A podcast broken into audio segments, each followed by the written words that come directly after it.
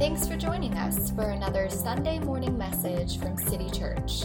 City Church meets downtown Iowa City, Iowa on the Pedestrian Mall on Sundays at 10:30 a.m.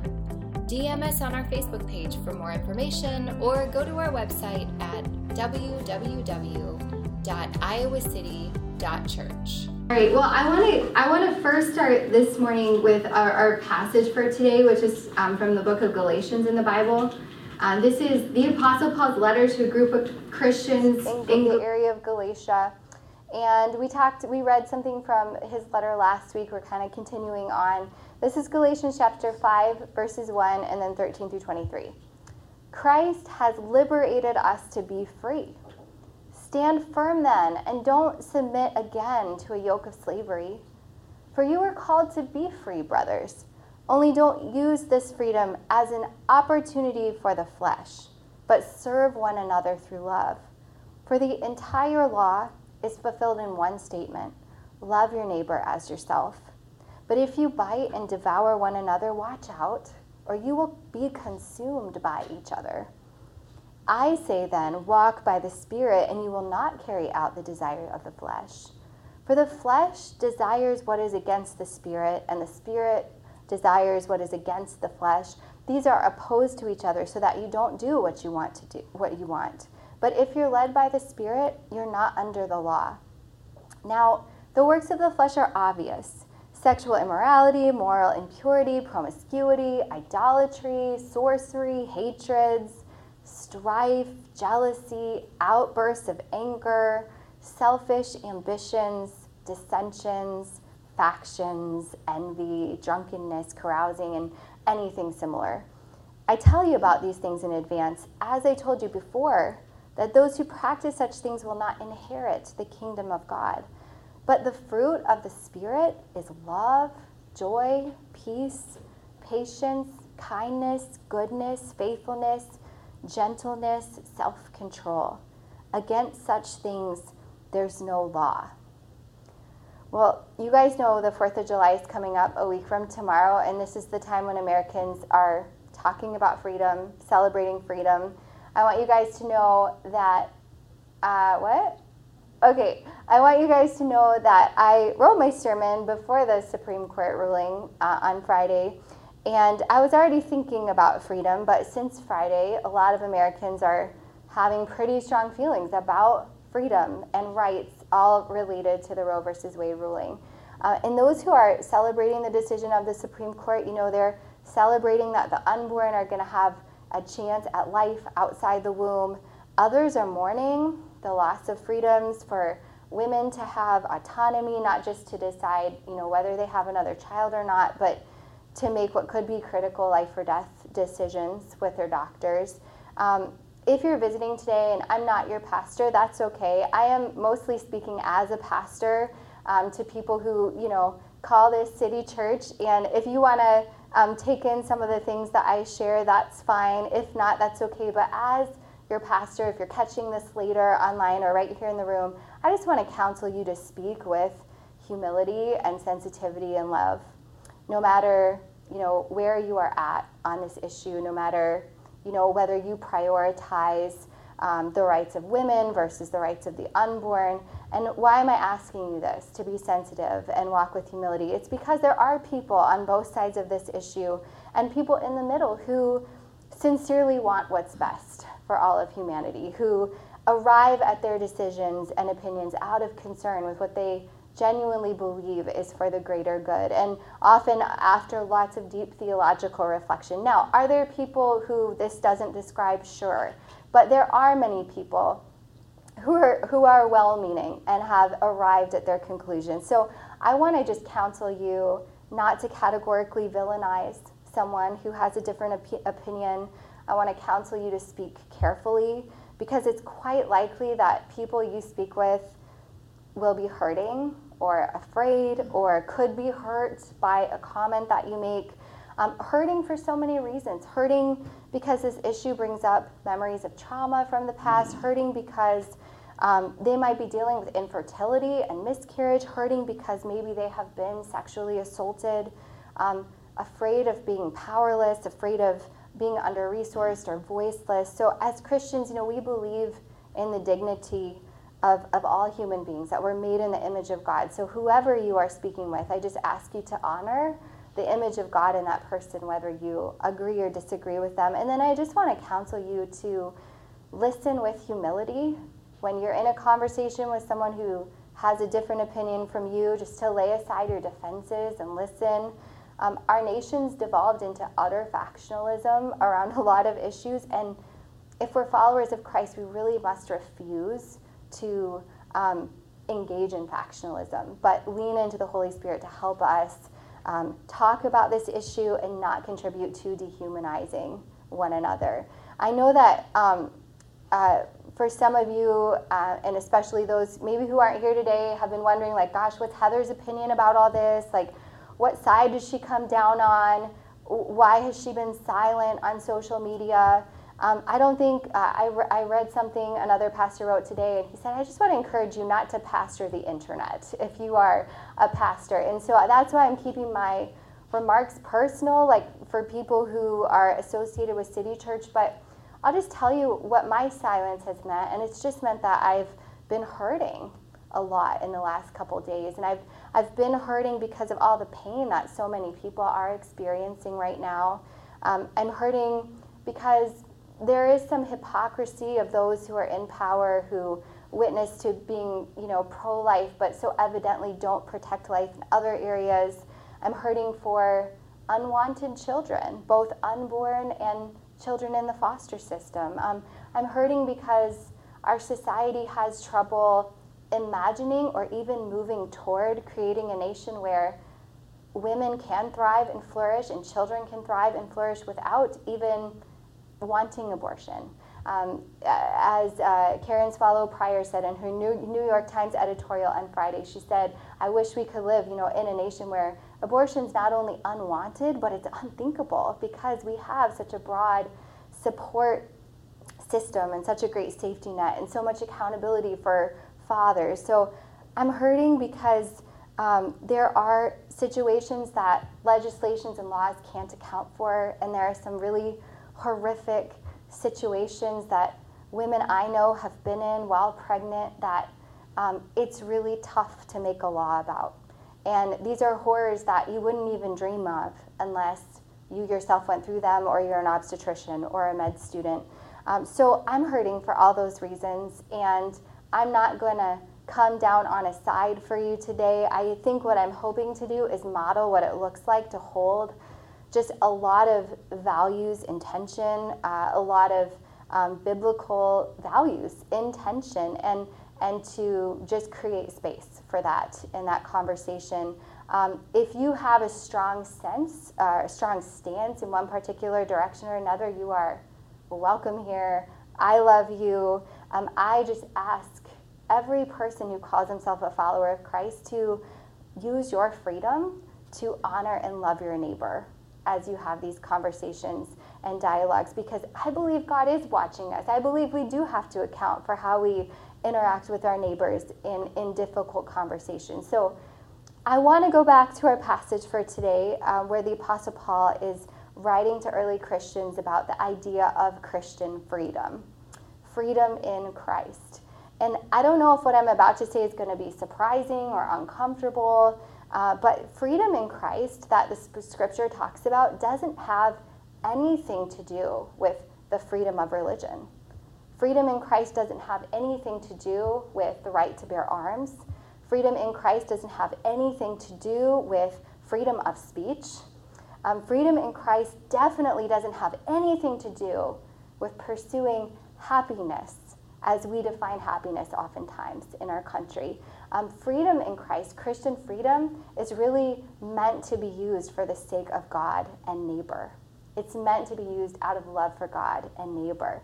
The problem is, you know, we're all so full of self centered desires. You know, that, that doesn't make us evil, it makes us human. We um, just, it's a reality. We all have desires to, that have to do with gratifying, you know, physical um, longings, emotional longings, and Yet Paul says when we put our faith in Jesus Christ and we receive the Holy Spirit of God, we are free from being enslaved to all those desires. We don't have to indulge all of them. The Spirit gives us power to make different choices.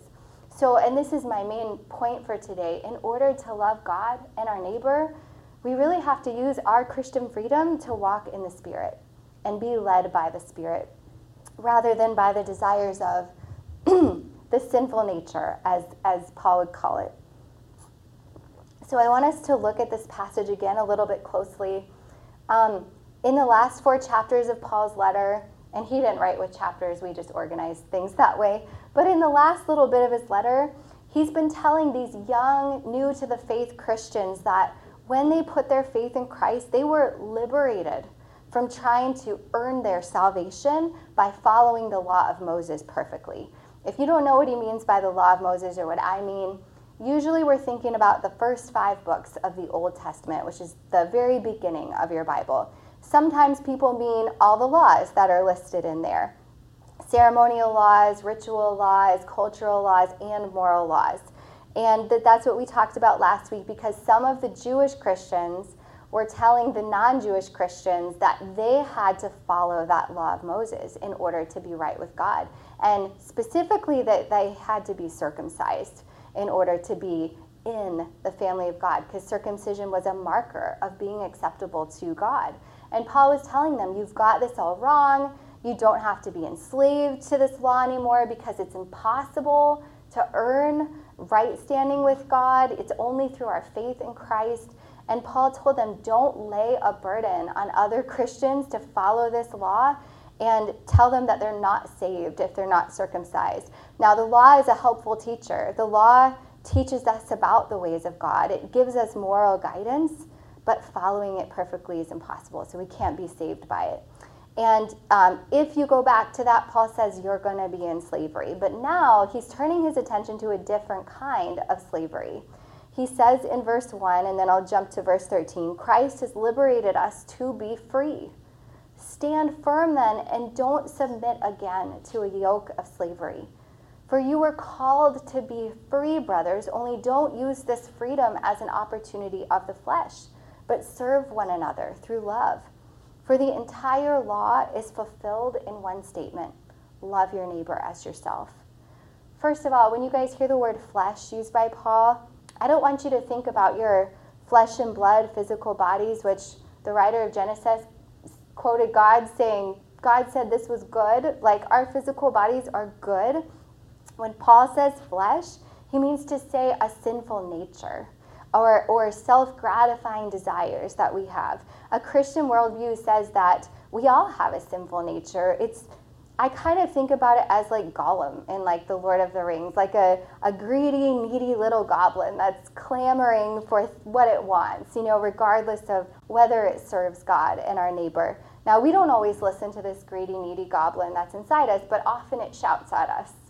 And Paul is saying here serving the flesh is in direct opposition to, to loving your neighbor.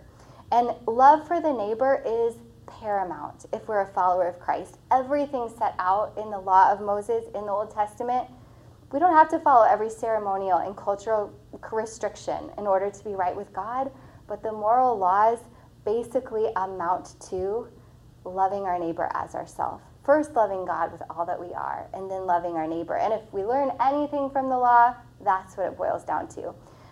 So Paul says in verse 15, But if you bite and devour one another, watch out, or you will be consumed by one another. The whole Christian community can go up in smoke if you don't use your freedom to love one another. And this is what I was getting at a few minutes ago, you know, about the conversation right now about Roe versus Wade. We all have passionate feelings, and the flesh is probably clamoring to boast or be arrogant or slander others and the community of God can go up in smoke. And we're seeing, you know, little groups go up in smoke here and there because of the dissension and faction and and um, fleshly way of relating, if you will. So Paul is painfully aware of this possibility for the Galatians. Um, he's thinking, gosh, I've done so much work to teach them the ways of Christ. All of this could amount to nothing if they continue to just be enslaved to their flesh. And then he makes this point in verse 16. He says, I say then, walk by the Spirit, and you will not carry out the desires of the flesh. For the flesh desires what is against the Spirit, and the Spirit desires what is against the flesh. These are opposed to each other, so that you don't do what you want. But if you're led by the Spirit, you're not under the law. If you're led by the Spirit, you're walking in freedom. You have the freedom to say no to the desires of the flesh. If you're led by the Spirit, you're able to love your neighbor and you're fulfilling the moral law of God in a new way, in a non literal way. Some of you might be sitting here watching thinking, well, what's the difference? Like, how do I know, you know, when what it looks like to follow the flesh versus to follow the spirit? Paul says that the works or practices of the flesh are obvious. Like everybody knows these. And even Greek philosophers would identify these behaviors as um, sort of like fleshly nature. And Paul goes ahead and, and lists them. He says, Now the works of the flesh are obvious sexual immorality, moral impurity, promiscuity, idolatry, sorcery, hatred, strife, jealousy, outbursts of anger, selfish ambition, dissensions, factions, envy, drunkenness, carousing. Some translations say orgies, and anything similar.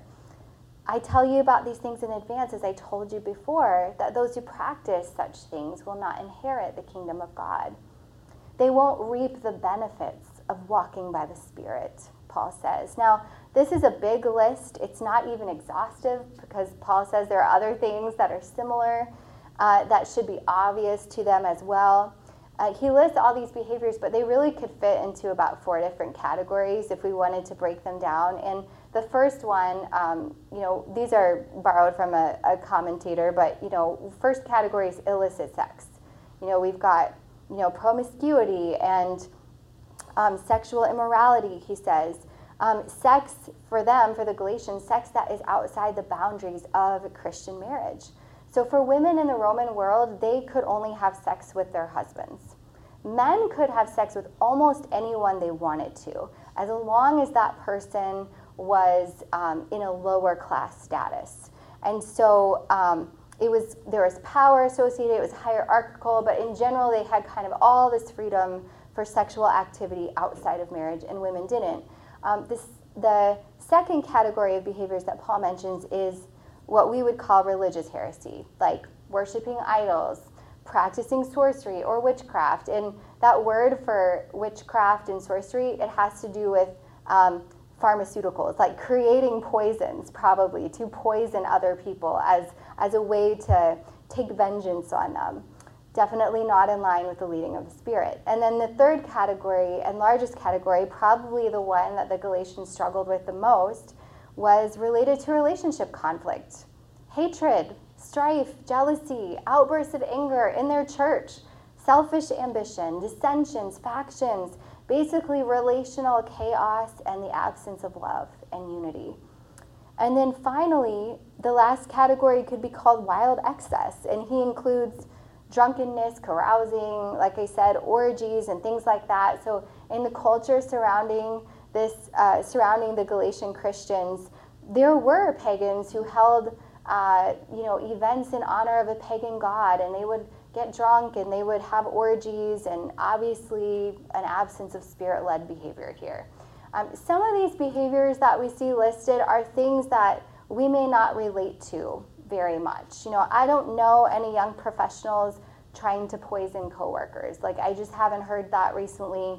It's hard for me to imagine a lot of my um, university friends, colleagues, um, engaging in orgies to pagan gods, you know, and getting getting drunk while they do it. But we shouldn't paint ourselves out of this picture yet because we all have a sinful nature and we should regularly be aware of that. Like we should be aware that there's an internal struggle that we have against it. If we're never aware of a struggle, it might just be because we're going with that, you know, most of the time.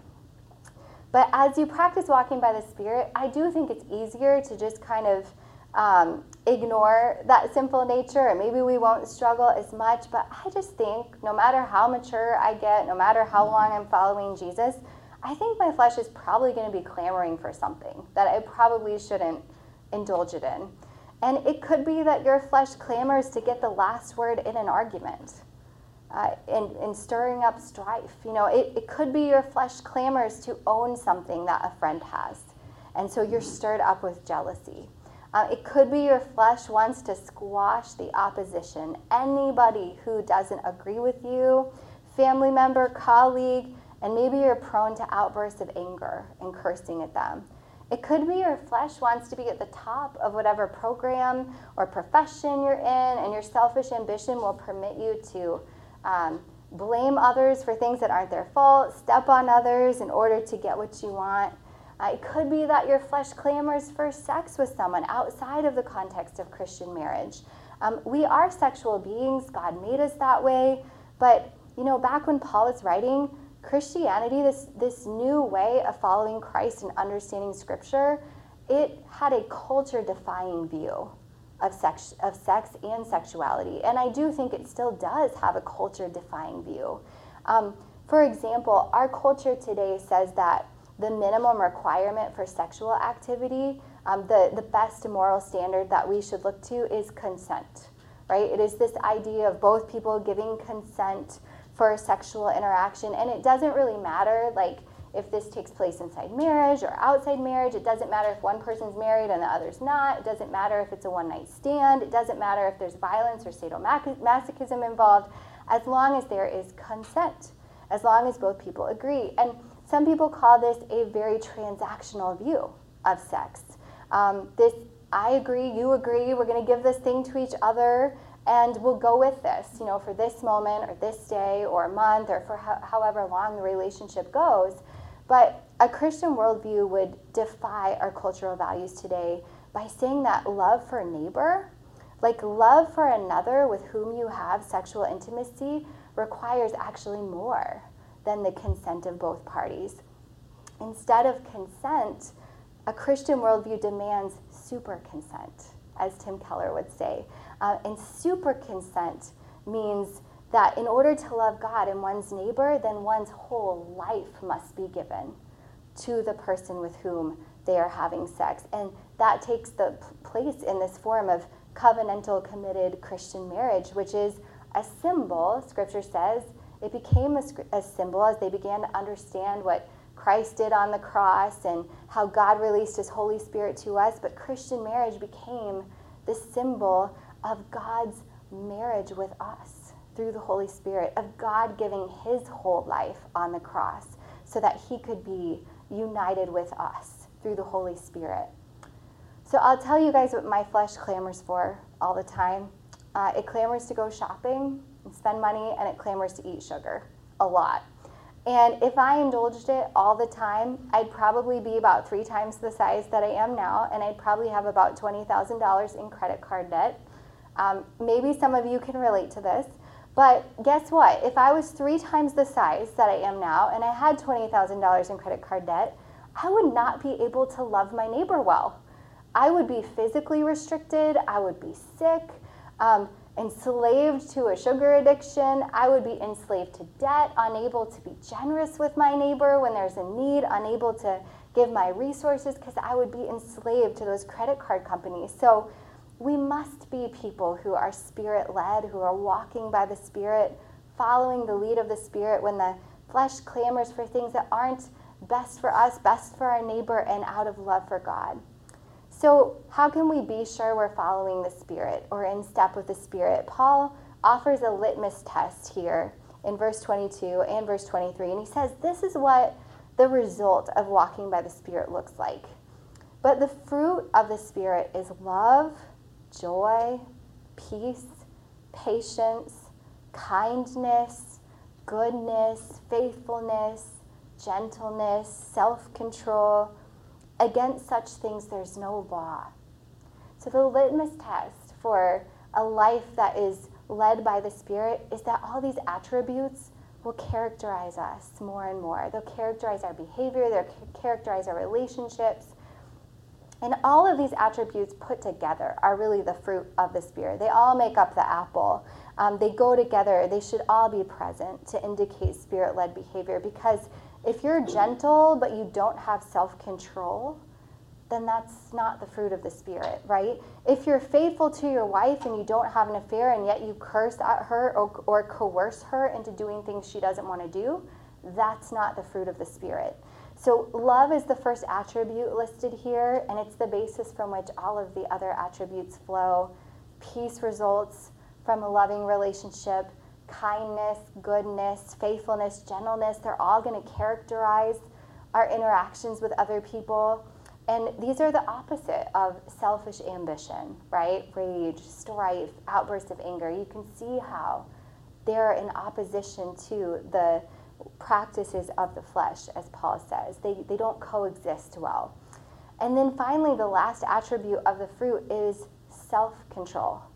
And self control really is what is required for us to say no when we should say no to the desires of, you know, that little goblin inside of us. Um, Self control is what keeps us from, you know, uh, overspending, overeating, boiling over with rage, drinking to excess, avoiding sexual situations that don't truly demonstrate love for God and neighbor in the way that Scripture um, sees it. So it might be that you guys are feeling, I don't know, I don't know if you're feeling overwhelmed listening to this message, or maybe you've become aware of, like, oh, there is a war inside me. Um, maybe I am using my freedom at times for self indulgence rather than walking in step with the Spirit. Um, I do hope that you don't hear this message as a list of naughty and nice behaviors that um, you know we need to like make sure that we measure up to or don't have in our lives. Uh, because I think if we see it that way, we miss uh, a really beautiful picture that I think is trying to be presented here. And I'll quote my pastor friend Samuel because I loved what he said this week. He said, This passage really reveals that as Christians, we have the freedom to restrict our opportunity in one area, right, to practice the works of the flesh, so that we have an opportunity for something greater, for something more beautiful. Um, by using our freedom to restrict our opportunities to indulge the sinful nature, we create the possibility for something better. So we create the possibility for faithfulness to God rather than a one night stand. We create the possibility for peace filled, loving relationships. We create the possibility when we're led by the Spirit for our money and our time and our resources to be used as a blessing and as a good for our neighbor um, and used to impact people's lives uh, for eternity. Uh, we even create the opportunity to for other people to glimpse and experience the love of God through our lives as they engage with us as we walk by the Spirit. I say repeatedly that part of the mission of City Church is to reveal God's love to one another and to the world around us. And when we walk in step with the Spirit, we have an opportunity to do that.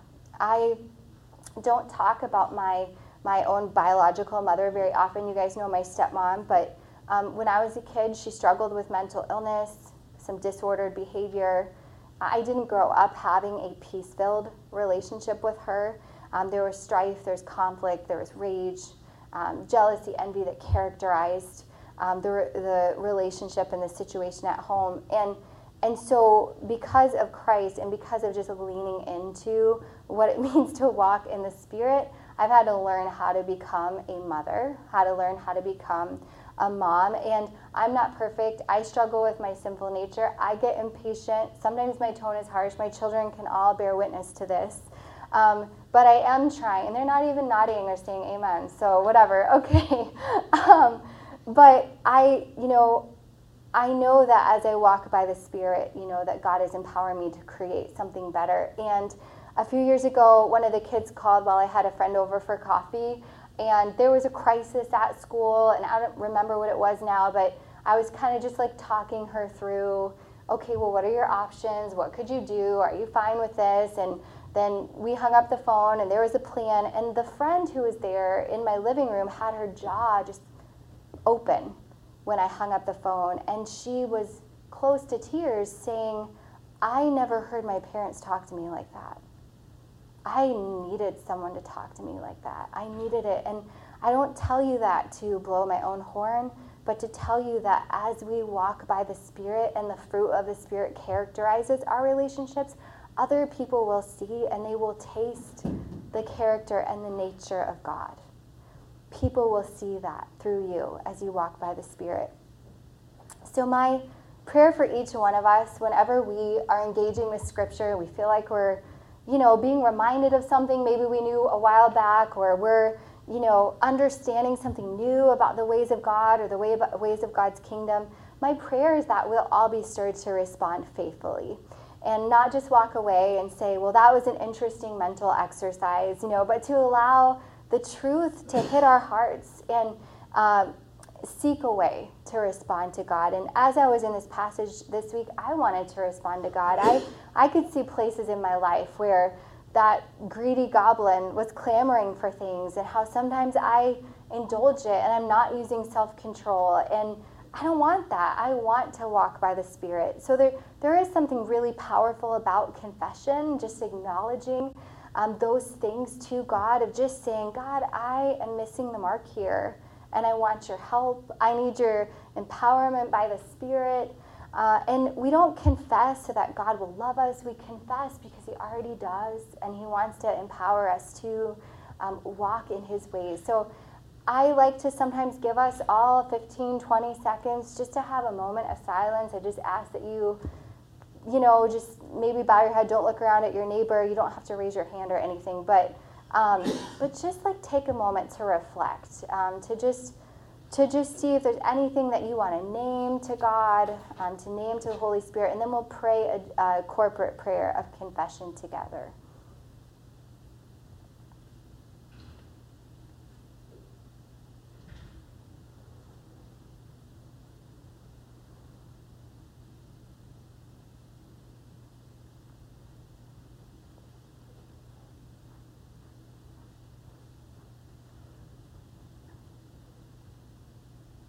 Want to invite you now to join with me in, in praying this prayer of confession before we go into communion.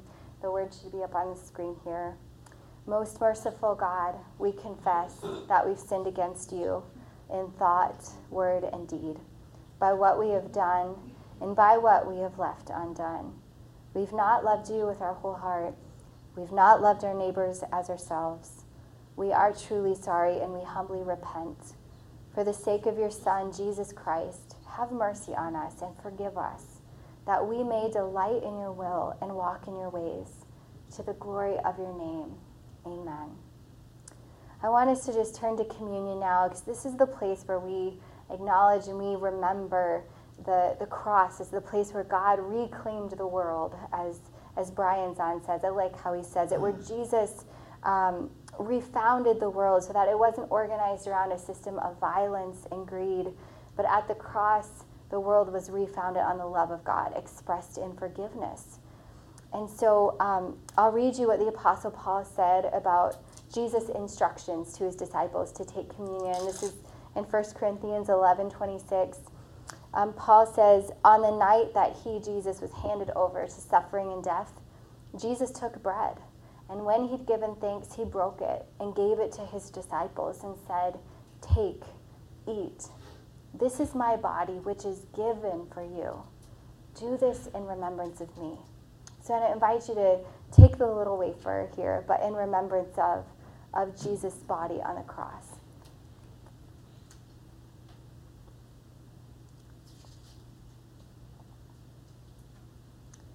Go ahead and try to open your the juice here. Might be a little tricky. Um, after supper, Paul says, he took the cup of wine, and when he'd given thanks, he gave it to them and said, Drink this, all of you. This is my blood of the new covenant, which is shed for you and for many for the forgiveness of sins. Whenever you drink it, do this for the remembrance of me. So let's take the cup together this morning.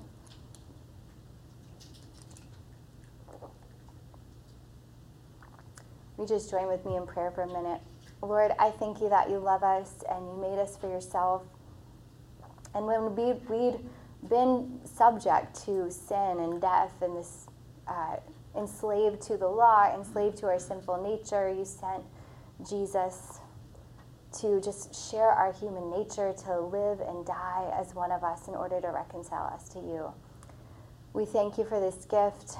I pray that you would refresh um, those who sit in this room, those who are watching online, you would refresh our hearts, refresh our bodies, so that we would be better able to love you and to love our neighbors as ourselves. We pray this in your name. Amen.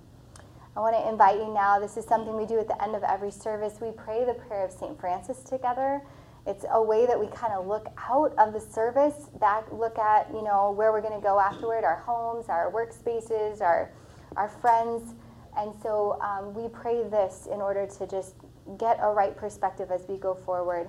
Lord, make me an instrument of your peace. Where there is hatred, let me still love. Where there is injury, pardon. Where there is doubt, faith. Where there is despair, hope. Where there is darkness, light. And where there is sadness, joy. Oh Lord, grant that I may not so much seek to be consoled as to console, to be understood as to understand, to be loved as to love. For it is in giving that we receive, it's in pardoning that we are pardoned, and it's in dying that we are born to eternal life. Amen.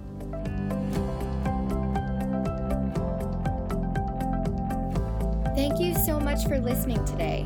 If you'd like more information about our City Church community, go online to www.iowacity.church.